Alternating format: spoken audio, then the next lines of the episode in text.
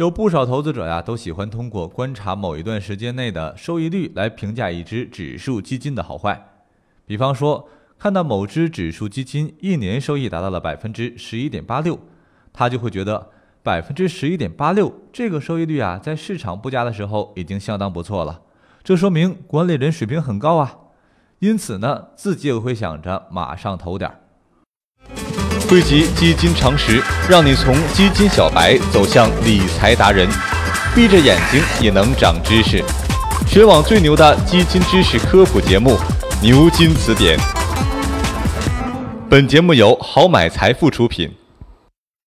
不过呀，好买哥想告诉大家的是，用收益率选指数，这并不是最佳的评价方式。指数基金的本质是复制指数。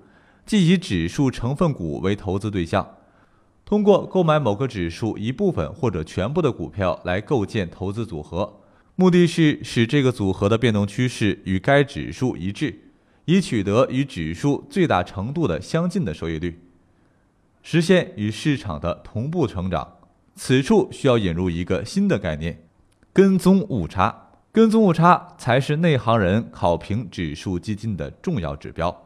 指数基金的跟踪误差是指指数基金的收益率与标的指数收益率之间的偏差。跟踪误差越小，表明该基金管理的能力越强。长期来看，投资收益丰厚度也会相应增加。跟踪误差是绝对存在的，影响它的主要因素包括投资者买卖引起基金仓位变化。指数成分股调整停牌、交易受限及指数增强等原因引起的阶段性结构上的差异，指数成分流通性不足造成的成本差异，指数成分股分红、重新估值及各种费用支出引起的收益性损益，这些大家简单了解即可。这时候有朋友要问了：你光说个跟踪误差，我还是不知道怎么选。那这样。好买哥就来教你挑选指数基金的三大步。第一步，弄清楚什么是指数。投资指数基金最重要的是弄清指数的属性。比方说，我们平常说的大盘指数，是指上证五十指数、沪深三百指数这些。该指数对应的指数基金波动相对较小，适合相对保守的价值型投资者。而上证中盘指数。上证一百八十指数，这些对应的是中盘指数，稳定性介于大盘和小盘指数之间，风格偏稳健，适合风险承受能力中等的投资者。小盘指数呢，有中证五百指数、创业板指数这些，该类指数的样本股企业普遍规模都更小，市场表现呢更波动剧烈，更适合积极型的投资者。另外，指数还能分为综合指数和行业性指数。选择时一定要结合自己的风险偏好和收益目标。近几年很多行业不景气，风格轮换较难把握，投资风险较高，因而更推荐覆盖面广、风险分散程度更高的综合指数，比方说沪深三百、中证五百指数、创业板指数等。第二步，跟踪误差越小越好。指数基金的跟踪误差越小，表示该基金经理的管理能力越强。长期来看，投资收益丰厚度也会相应增加。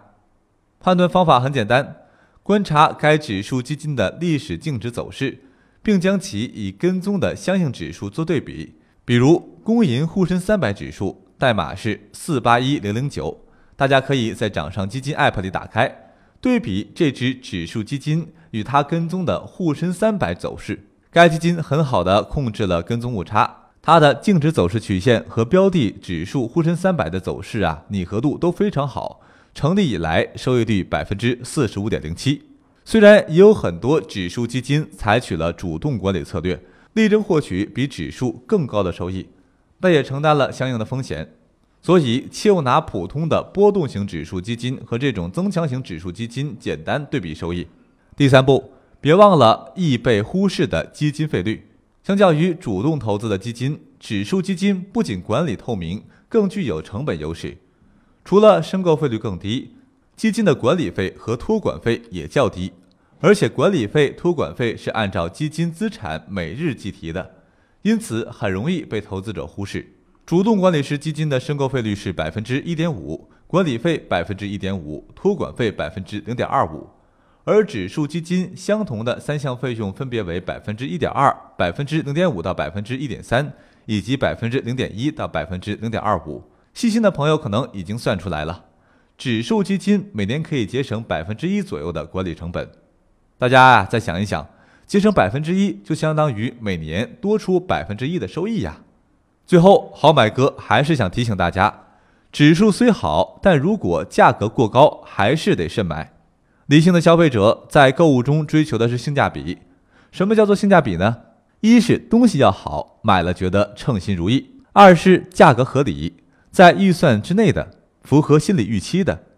反之，东西再好，如果支付的价格过高，甚至超过人的承担能力，结果也会让人不满意。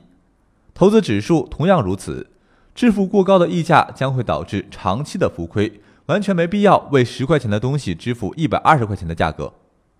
那么什么时候适合买指数基金呢？可以参考指数的历史 P/E，也就是市盈率，选择在低于历史 P/E 中位以下的区域进行投资。显然，市场在经历一年半的调整后，目前投资指数是个比较好的位置。